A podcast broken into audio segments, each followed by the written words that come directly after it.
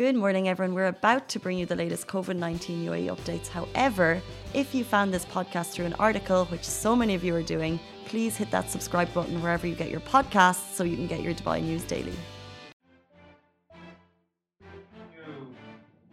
Good morning, Dubai. Happy Sunday. Welcome back to the Lovin Daily, where we take you through the top trending stories that everyone in Dubai is talking about.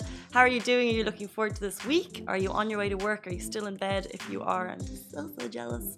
Uh, Chai and I are here. We're ready for the week. We're going to be talking about the latest COVID 19 updates in the UAE. We'll be talking about a very cool Masafi challenge that went viral. We're talking about Team Angel Wolf, Tia, has conquered the Sydney Opera House with her brother Rio on her back. First of all, I want to let you know that today's show is brought to you by Masafi, who created the viral Water for Hero, excuse me, the viral Fight for Heroes water challenge, which reached over 60 million views. This is incredible. And now Masafi will donate 14,000 litres of water across the UAE following the success of the challenge. Now, while Masafi is the sponsor of the show, the opinions and statements are Lovin Dubai's, but we'll get to more of that later in the show. First of all, I want to talk about the fake news. You may have seen it. Authorities deny rumours that curfew is coming back.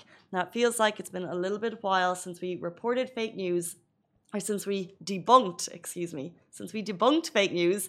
Uh, but this weekend, a tweet was shared, you might have seen it, that said curfew was coming back. So the UAE Ministry of Interior has to jump in and basically confirm that's fake. And if you're watching on Facebook, you can see the tweet beside me. It said, Due to steadily increasing coronavirus cases, we've de decided to impose another lockdown with immediate effect starting Sunday and urge everyone to stay home and stay safe.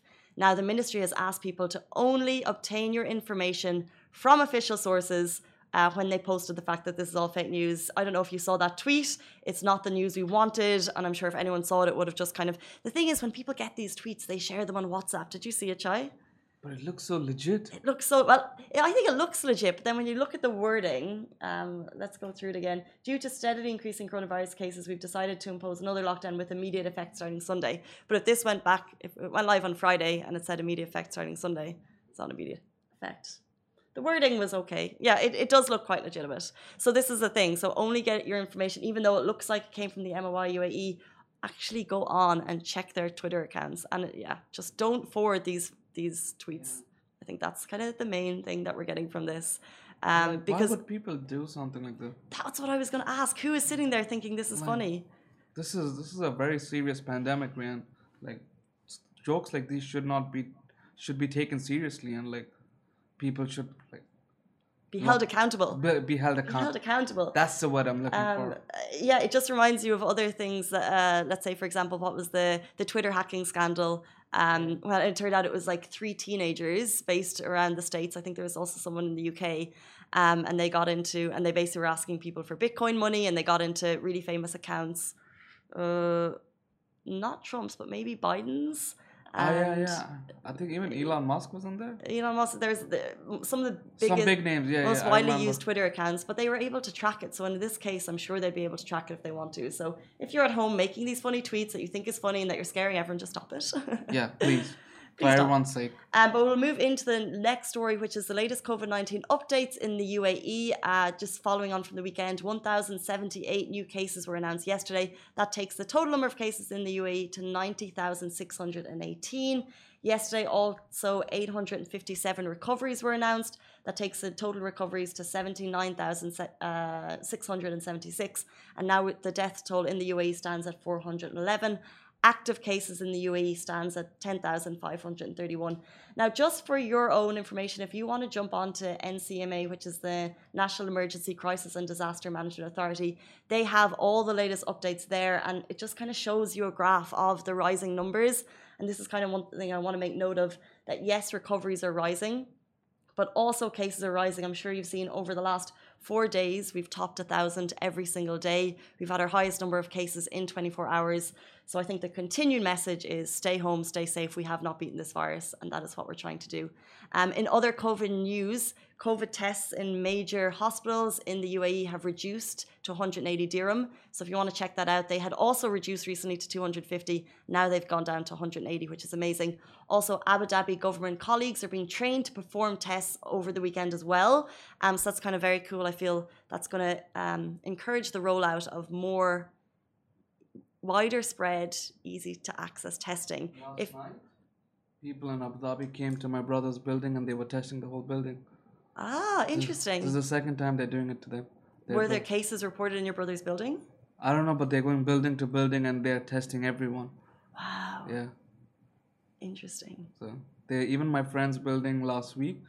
They went to their building. They tested everyone right there. Two of my friends. So it's not because there was tests re- reported in that building. It's just a kind of a way to go out and test. So this is the thing. Like in the UAE so far, 9.3 million tests have been carried out.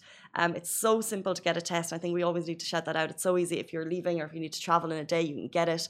Usually test uh, results between 24 and 48 hours. Um, and Chai's brother in Abu Dhabi, they're going around to building to building to do door to door testing, which is incredible. Um, also, over this weekend, Dubai Economy um, DED fined seven establishments for not adhering to precautionary measures. Um, so, this is kind of those measures are being carried out, and also those checks are continuing. And also, they warned one shop for not placing the social distancing measures. Um, on a positive note, in those tests, they found 720 businesses were found to be compliant with the rules. And also, DED have reminded residents, and this is a question I put to you you can actually report any violation through the Dubai Consumer app. So if you see a business that you think they really need to get their act together here, um, you can actually do it. But if that was the case, would you report them or would you talk to the business directly?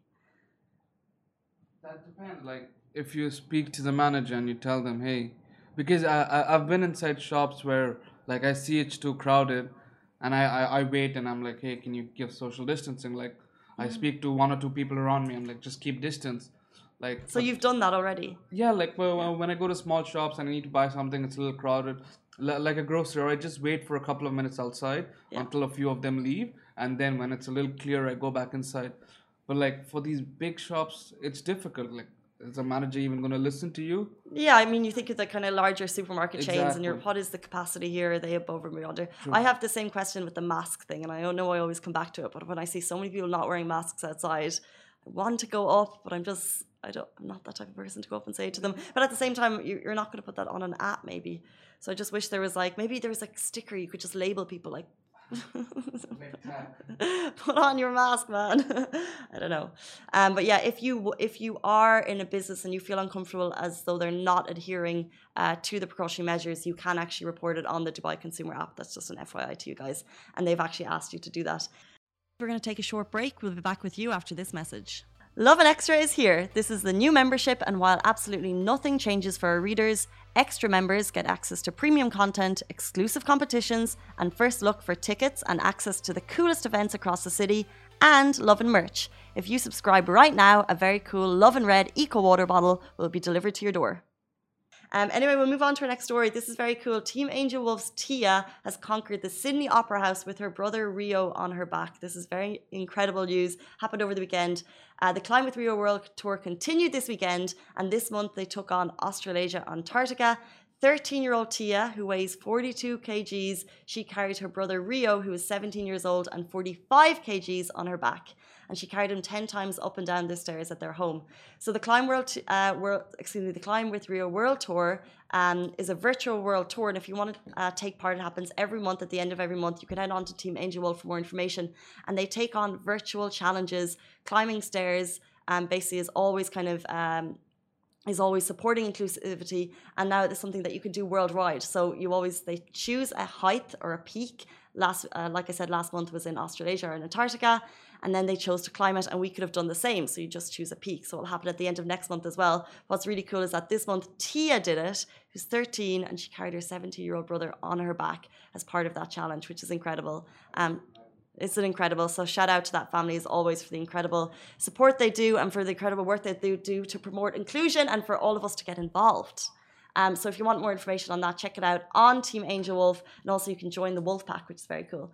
Um, guys, moving on, the thank you challenge to UAE health workers that went viral. Did you spot this during the pandemic? That's my question to you. This was inspired by the incredible efforts of our healthcare workers during the pandemic. It was a very cool internet challenge called Fight for Heroes by Masafi, and it went viral. So what happened was local influencers they led the challenge called Fight for Heroes, which in total racked up 60 million views.